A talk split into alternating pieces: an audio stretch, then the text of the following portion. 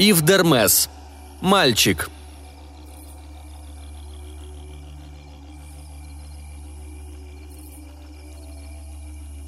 Едва успев создать колонии на нескольких планетах, человек внезапно оказался отрезанным от своих баз. Земля больше не откликалась.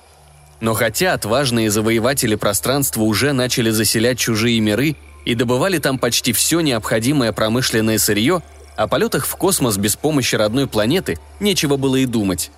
Несколько звездных кораблей, оказавшихся в распоряжении колонистов, тотчас устремились к Земле и пропали без вести – много позже найдено было объяснение. Корабли приземлились благополучно, но обнаружили на третьей планете своего Солнца одни лишь развалины и безлюдные пустыни, и у них не оказалось горючего на обратный путь. Многие месяцы космонавты скитались по Земле, пытаясь отыскать следы цивилизации, которая отправила их на завоевание галактики. Но от нее, видимо, ничего не сохранилось. Они подвергались нападениям выродившихся одичалых землян – но несколько столетий спустя можно составить представление о великой катастрофе. Земля стала жертвой двойного ядерного взрыва, разразившегося почти одновременно восточнее и западнее нулевого меридиана. Исследователи и по сей день по-разному объясняют причины этого катаклизма. Одни полагают, что по странному совпадению в обоих полушариях одновременно произошел несчастный случай. Другие говорят о ядерной атаке и немедленном ответном ударе – как бы то ни было, от действия радиоактивных осадков погибло 95% обитателей планеты. Потомство немногих выживших претерпело странные изменения. Значительно притупилось зрение. Даже при ярком солнечном свете люди видели теперь не дальше, чем за 5-6 шагов. Кроме того, сильно изменилась частота волн, улавливаемых человеческим глазом. Почти ослепнув, люди, однако, стали видеть многое, что прежде им было недоступно. Например, деятельность мозга представлялась им теперь в виде своеобразного света, который окружал голову лучистым ореолом. Из двух дошедших до нас дневников явствует, что на протяжении многих лет люди почти не видели друг друга. В тусклой полутьме, лишенной всех красок, кроме различных оттенков серого, они различали только светящуюся голову – при этом, судя по всему, уцелевшие жили общинами, в которых устанавливались примитивные варварские законы, и к факелам, то есть к тем, чья мыслительная деятельность была сколько-нибудь значительна, относились как к врагам. Галактическая энциклопедия, том «Третья планета Солнца». Когда вдали на холме вспыхивал свет, я поступал как все молодые. Смотрел. Большой свет не пустяк, он притягивает. Старики говорят, что когда-то подходили к нему близко, и он их обманул. Больше всех на это напирает Салагар, которому уже минуло сто лет. Он даже говорит, что прежде цветов было меньше, но они сверкали ярче.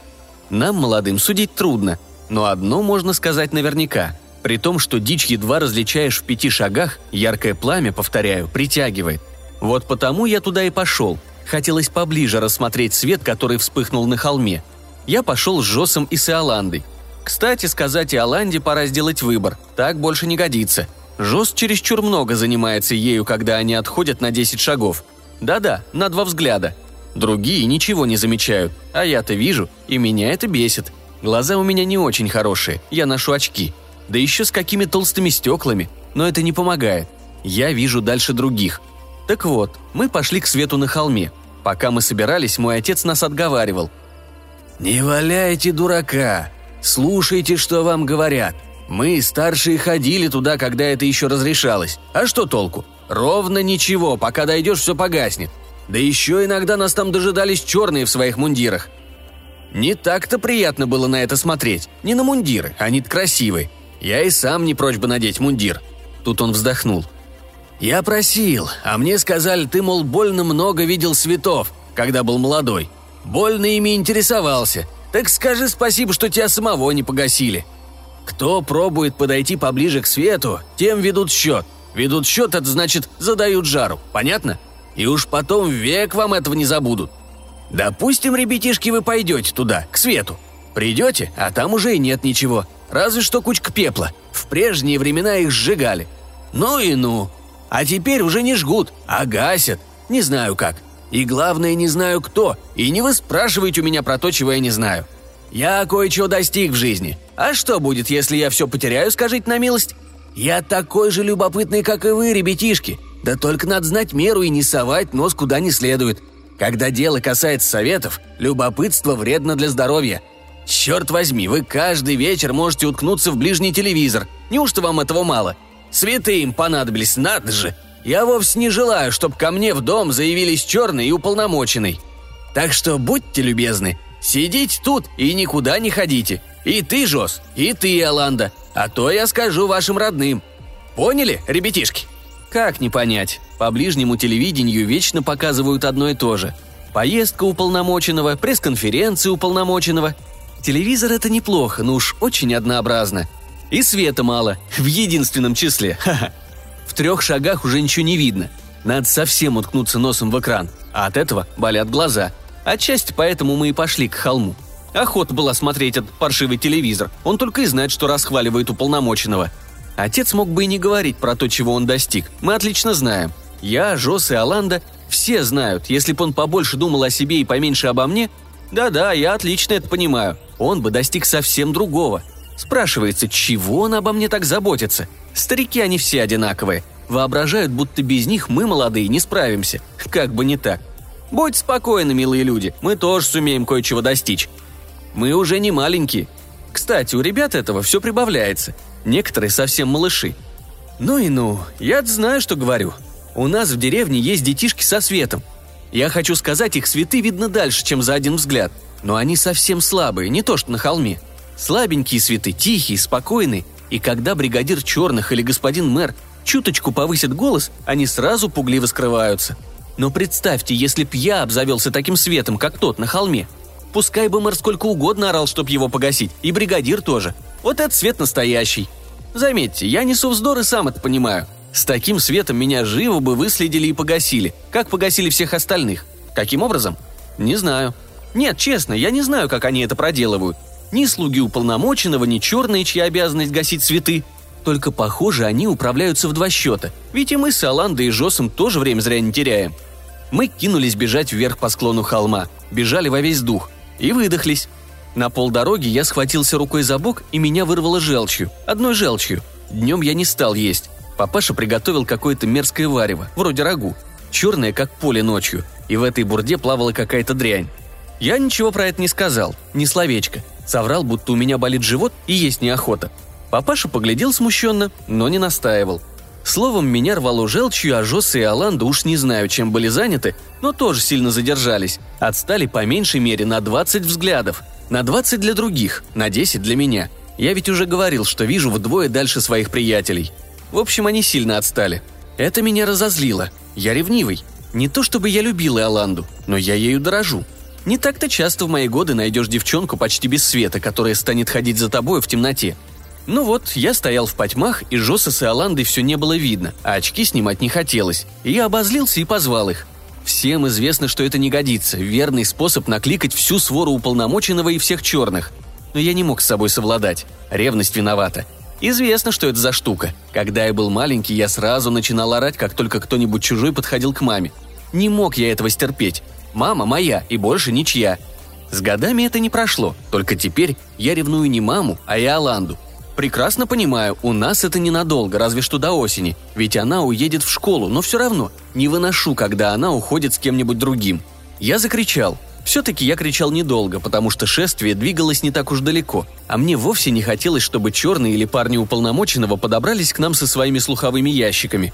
Гнусное изобретение эти ящики. Папаша говорит, в его время их еще не придумали, и жилось куда спокойнее. Ори что хочешь, даже генерал уполномоченный дерьмо, и черным тебя не отыскать, только даром время теряли. Отойдешь на десяток взглядов вправо или влево, и все, черным тебя не найти. Говорят, когда-то существовали такие приспособления, механизмы, бросали свет на большое расстояние. Папаша говорит, их испытывали сотни, тысячи раз, но ничего не получается. По крайней мере, света от них не видно. Один тип, он преподает в колледже, уверяет, что эти механизмы и сейчас дают прежний свет, только мы его уже не различаем. Возможно, на месте этого профессора я бы помалкивал, за такие разговоры могут и погасить. Короче говоря, эти механизмы давным-давно в забросе, зато черные изобрели слуховые ящики. Да чего чуткие машинки, черт их дери! Если хочешь от них ускользнуть, замри на месте и не двигайся. Ну не на волос. Едва я закричал, откуда ни возьмись, и и Жоз. И шепотом спрашивают, что это на меня нашло. Не мог же я сказать, меня, мол, ревность заела. Так что я вытянул руку и говорю тихонько. «Слушайте». Признаться, по этой части мне за ними не угнаться. Вижу я дальше, но уши у них куда лучше моих. Оба застыли, прислушались. «Вот черт!» — говорит Джос. «Они в двадцати взглядах, а может, в тридцати». Мы переглянулись и поняли друг друга. Не упускать же такой случай. В первый раз можно выследить, как черные гасят цветы. Позже, гораздо позже, я узнал, что у них много разных способов. Но в тот день мы думали, всех всегда гасят на один манер. «Пошли?» — говорю. И Аланда вздохнула и пожала плечами. «Ты же сам знаешь, это невозможно». «Да ну». Хотите верьте, хотите нет, но я начисто позабыл, что и Аланда, и Жос не умеют притемняться, и стало быть, черные могут выследить их слабые цветы. Несколько секунд я стоял, разинув рот, потом сообразил, в чем дело, и заколебался из-за Иоланды, ведь она останется Жосом. Но мне уж очень хотелось узнать, как черные гасят цветы. Да притом Иоланда и Жос порядком струсили. Ну, постоят в обнимку, а больше ничего не посмеют. «Что же, а я пойду», — говорю. Они не ответили. Меня взяла досада. Вечно одно и то же. Раз я умею притемняться, они уже воображают, будто я ничем не рискую. А слуховые ящики? Их-то я не могу заткнуть, верно? Я тихонько двинулся в сторону шума. Подошел на два или три взгляда и даже еще ничего не видя, притемнился. Почем знать, вдруг среди черных есть парень вроде меня, который видит дальше обыкновенного. Притемняться – дело спокойное. Просто-напросто перестаешь думать. Видишь, слышишь, чувствуешь по-прежнему, все замечаешь. Только думать ни о чем не надо. И сразу становишься невидимкой, потому что твой собственный свет при этом гаснет. И тогда можно подойти к кому угодно очень близко на расстоянии одного взгляда. Жос и Аланда и еще десяток знакомых ребят сто раз пробовали. Не получается. Их цветы не гаснут. Может, они умнее меня, хотя что-то не верится. В общем, я притемнился и пошел дальше. В былые времена, если верить нашим старцам, все получалось не так, как теперь. Чем ближе человек подходил, тем лучше его было видно, и тем лучше видел он сам. Похоже, в те времена свет был повсюду, даже просто в воздухе. Ерунда, конечно, не может этого быть. Где ничего нет, откуда там взяться свету? Сколько мне толковали на уроках физики. Свет может исходить только из радиоактивных тел, и его проникающая способность ничтожна. Но старики чего только не наболтают. Я лег на земь и пополз, и вдруг увидел черных, сразу 20 человек. Два десятка черных, представляете? Я подумал про слуховые ящики, но не шелохнулся. Веточка чебреца щекотала мне нос. Окажись тут кролик, я бы тоже не удивился. Но кролики, шутка сказать, замечают тебя за 10, а то и за 20 взглядов, как тихо к ним не подбирайся. Подумать только, они видят в десятеро лучше нашего. Кстати, это мне напоминает историю про Солнце – все говорят, что Земля – планета, и она обращается вокруг звезды – Солнца. Так написано в старинных книгах, и есть люди, которым иногда удавалось это Солнце увидеть. Не то чтобы очень ярко, но все-таки что-то такое, что светится в черном небе. Ну, конечно, не такой свет, к которому мы сейчас торопимся, и Аланда, Жос и я. А все-таки люди его видят. Ладно, пожалуйста. Но люди еще и удивляются, почему древние упоминали про многие миллионы солнц, которые они тоже называли звездами. Экая чушь. Ясно, старики были просто чумовые, сочиняли не весь что. Ну а я слушаю да посмеиваюсь. Люди как примутся рассуждать. Вот один ученый уверяет, будто это самое солнце, видное в такие дни, когда совсем нет тумана, в старину было необходимо для жизни. В старину может быть, а сейчас чепуха. Мы-то ведь живем. А никакого солнца нет – этот ученый тип пробовал накрывать салат черным брезентом. Ну что от этого меняется для салата? Ведь салат же не видит цветов. А если бы и видел, какая ему разница? Так вот, у этого типа листья салата сперва делались совсем белые, а потом увидали, а те, которые оставались ненакрытыми, были как обыкновенно, серые, живые и сочные. Вы скажете, тут можно поспорить, мол, солнце не активнее, чем человеческий свет. Хотя бы свет уполномоченного, и никак не может повлиять на рост салата и вообще. Ха-ха, я только посмеиваюсь. Ладно, будем рассказывать дальше. Два десятка черных, все в мундирах, толкали перед собой какого-то типа не моложе папаши. Ну да, это был старик, лет 30, а то и 40. Кто-то из них нахлобучил ему на голову свой шлем. А вы же знаете, у черных шлемы совсем не пропускают света. Ну и понятно, уже ничего не было видно. Я смотрел на них то ли с завистью, то ли с ненавистью, сам не знаю. Может, было и то, и другое. Если б меня приняли в школу черных, этим я бы завидовал. Если бы отказали, я бы их возненавидел. Чудно, от чего зависят склонности молодых. Но я-то хорошо разбираюсь в своих чувствах. Если они меня прогонят, я их возненавижу. Если примут, стану их благословлять. А может, так бывало во все времена? Эти 20 черных были в полной форме. Шлем совершенно скрывает свет, боковины его спускаются до самого подбородка. Такой шлем – просто сокровище. Дальше одного взгляда их уже не видно, а они слышат каждое твое слово.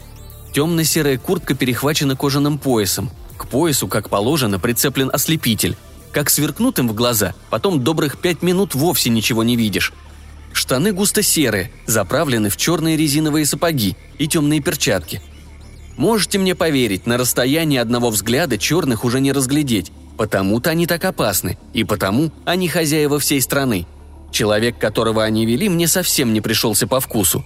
Черные мне тоже не по вкусу, но они хоть могут постоять за себя. Всем известно, каковы они в драке. Крепкие ребята. А этот арестант, видали бы вы люди добрые. Явный бродяга, в лохмотьях, босиком, весь оброс бородой, и нечесана она у него, наверное, месяц. Голову повесил, сразу видно, побежденный. А я не люблю побежденных. Чего их любить, раз они виноваты? Если все большие святы такие же, как этот жалкий тип, значит дело гиблое. Они проиграли заранее, и я лучше стану на сторону черных. вы понимаете, что к чему? Чем ярче свет, тем человек умнее. Так говорят старики и уполномоченный тоже.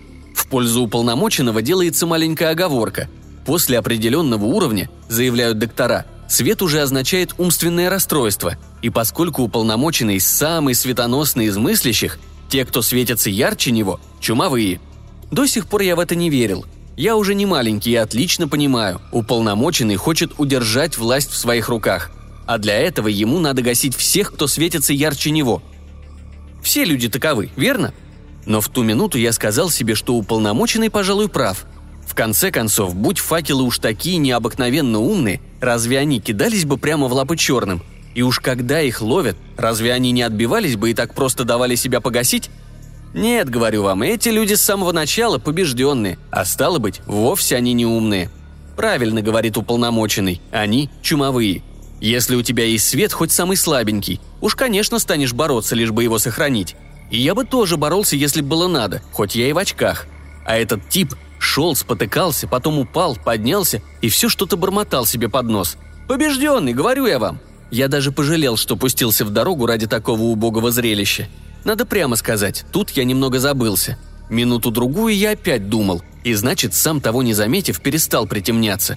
А черные ведь не слепы, можете мне поверить. Они ничего не сказали, ничем себя не выдали, но вдруг, а все потому, что я вижу подальше других. Я заметил, четверо отделились от остальных и двинулись в мою сторону. Сразу четверо, из-за мальчишки 15 лет.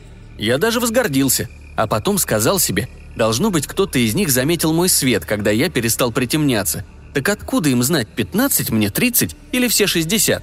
Я притемнился и начал отступать к тому месту, где ждали ребята – Слишком поздно, черные оказались между ними и мной. Тогда я решил, была не была. Отступить невозможно, так пойдем на пролом. В своих пропагандистских книжонках черные так и учат. Когда отступать некуда, иди вперед, даже если рискуешь собственной шкурой. Раньше меня только смех разбирал от этого их правила. Я-то думал, когда опасность, так и нет никакого третьего выхода. Либо отступай, либо иди вперед. А вот в последние месяцы узнал, почти все люди просто остаются на месте и ждут – Однако, наверное, их книжки все-таки подействовали, потому что я сказал себе «отступать невозможно, значит, пойду вперед». И вот я поднялся, наполовину растемнился, сунул руки в карманы и пошел навстречу тем четверым, которые за мной охотились. Они сразу меня заметили. Но черные – народ вышкаленный. И, конечно, меня не окликнули, даже не накинулись на меня, пока у них не было приказа. Они только пошли за мной по пятам. Я вышел навстречу арестанту. Мне видно было всю колонну черных, которые его сопровождали, но он их не видел. Шел как во сне. Думал, наверное, что их только трое или четверо, и для него еще не все пропало, потому что бормотал сквозь зубы с самым несчастным голосом. «Ах, отец мой!» Отвратительно. Я не хуже других видел и слыхал, как люди мучаются и как умирают. К примеру, когда Симоны не заметили вовремя, что валится дерево, и оно их раздавило – или когда Барба вдвоем вздумали испытать старинную машину и на полной скорости врезались в дерево. Просто безумие, что деревья бывают такими опасными. Хотя Барба сами виноваты, по делам им. чего ради они вытащили из музея этот автомобиль, раз никто не умеет им управлять?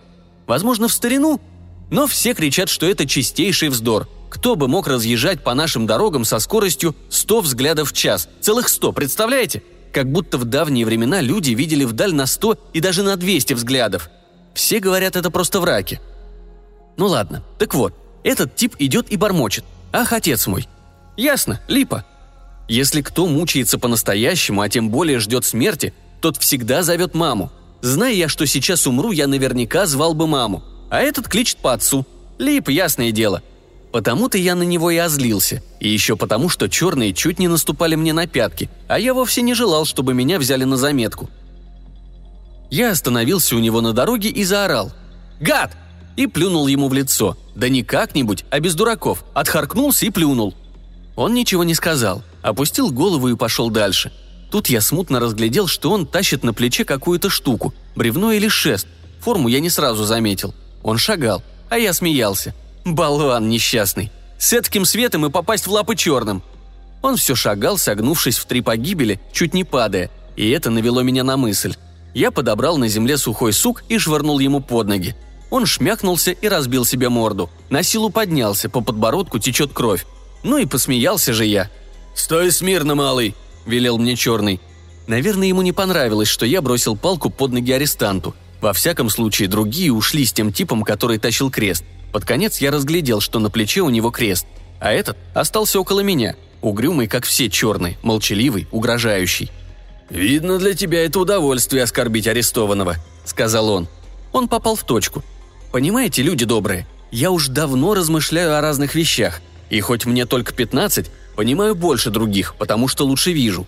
От папашиных проповедей меня уже давно смех разбирает. Надо быть честным, надо быть справедливым, надо быть поласковее со слабыми и прочее в том же роде. вы сами во все это верите? Кто в нашем мире хозяева? Черные. Знаю я, какие они честные, справедливые, ласковые. Смех да и только.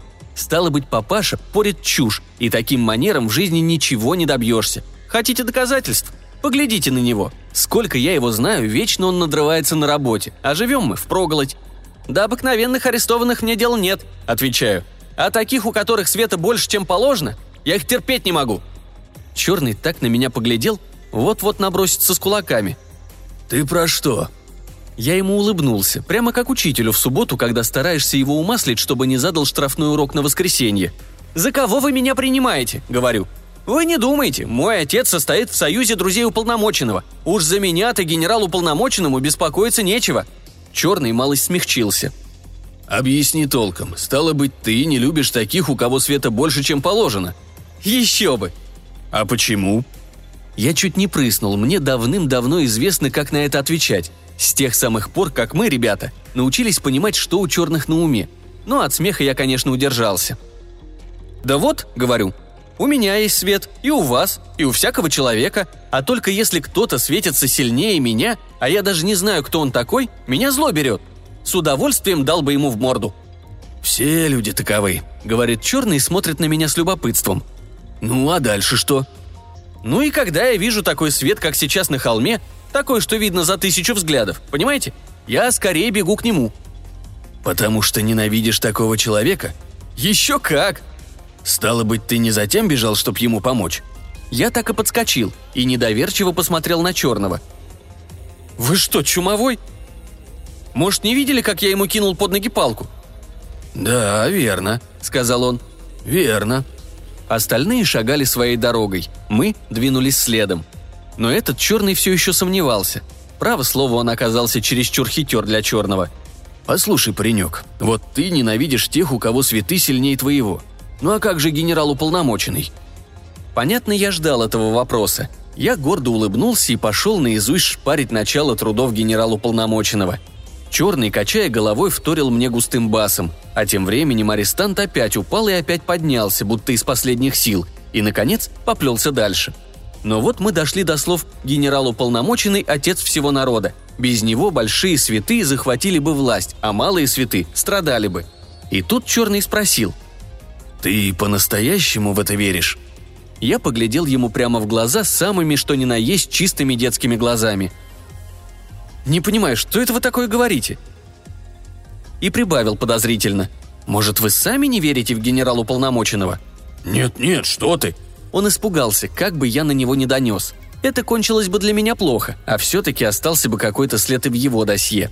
Ему вовсе не выгодно было приставать к мальчишке, который на зубок знает труды генерал-уполномоченного. И он живо переменил разговор. «Как тебя зовут?» «Микаэль». Он даже не спросил мой гражданский номер. «Слушай, Микаэль, а ты пробовал поступать в школу черных? Для твоих лет ты очень здраво рассуждаешь. Учиться три года, а окончишь – будешь носить мундир». «Нет», — говорю, — «не пробовал». «Что ж так?» Ох, и опасную игру я вел. И отлично это понимал, людь добрый. Впервые в жизни я разговаривал с глазу на глаз с черным.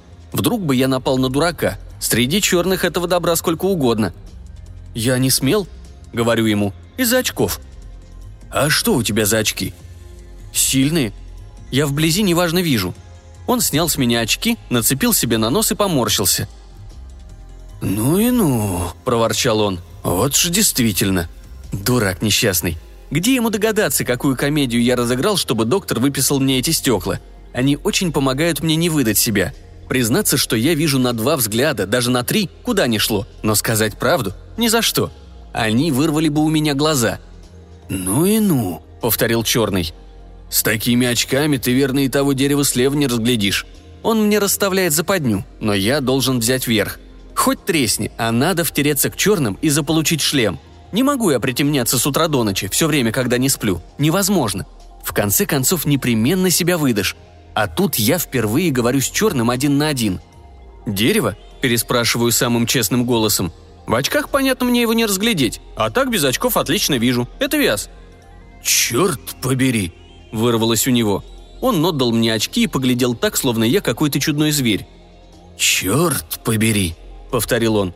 «Да ты трехвзглядный, и никто этого не знает!» Ухватил меня за руку повыше кисти, сжал как клещами. «Как же про тебя не доложили комиссии?» «А я никому ничего не говорил», — отвечаю. «Как так? Тебе ждали очки?» Улыбаюсь ему ангельской улыбкой номер один. «Так ведь это я вблизи плохо вижу». Доктор примерил мне разные стекла и дал такие, которые лучше всего подошли. А про то, как я вижу вдаль, не спрашивал. Доктора, знаете, тоже дают маху, как все люди. Ну, в этом-то Черный не сомневается. Он и сам может немало порассказать. Нет такого человека, чтобы не жаловался на докторов. Когда-нибудь, когда я стану важной персоной, непременно постараюсь выяснить, в чем тут дело. А Черный шепотом спрашивает. «Ты верно умеешь притемняться?» Молчу, но он понял. «Да ты соображаешь, что это такое, малыш? В 15 лет ты видишь на целых три взгляда и еще умеешь притемняться. Шутка сказать, а сколько черных годами бьются, пока этому научатся? Я не хочу на тебя давить, малыш, но...» Он замолчал и смотрит на меня из-под лобья, а я говорю. «Куда это вы гнете?» «Не соображаешь, что ли? Раз ты трехвзглядный и умеешь притемняться, тебя безо всяких примут в офицерское училище.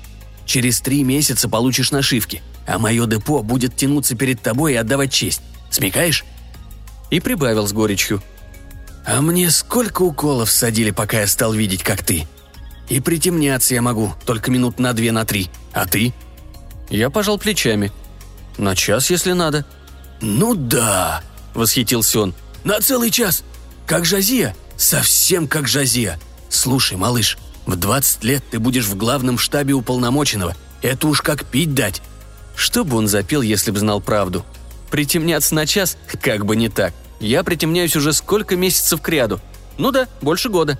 Потому что боюсь своего света. Он так быстро растет, что я поневоле привык притемняться сразу, как проснусь. И до тех пор, пока не лягу спать. Ну, конечно, не все время одинаково. Вот поэтому никто и не знает, какой у меня на самом деле свет. К счастью. Меня и страх берет, и все-таки можно гордиться.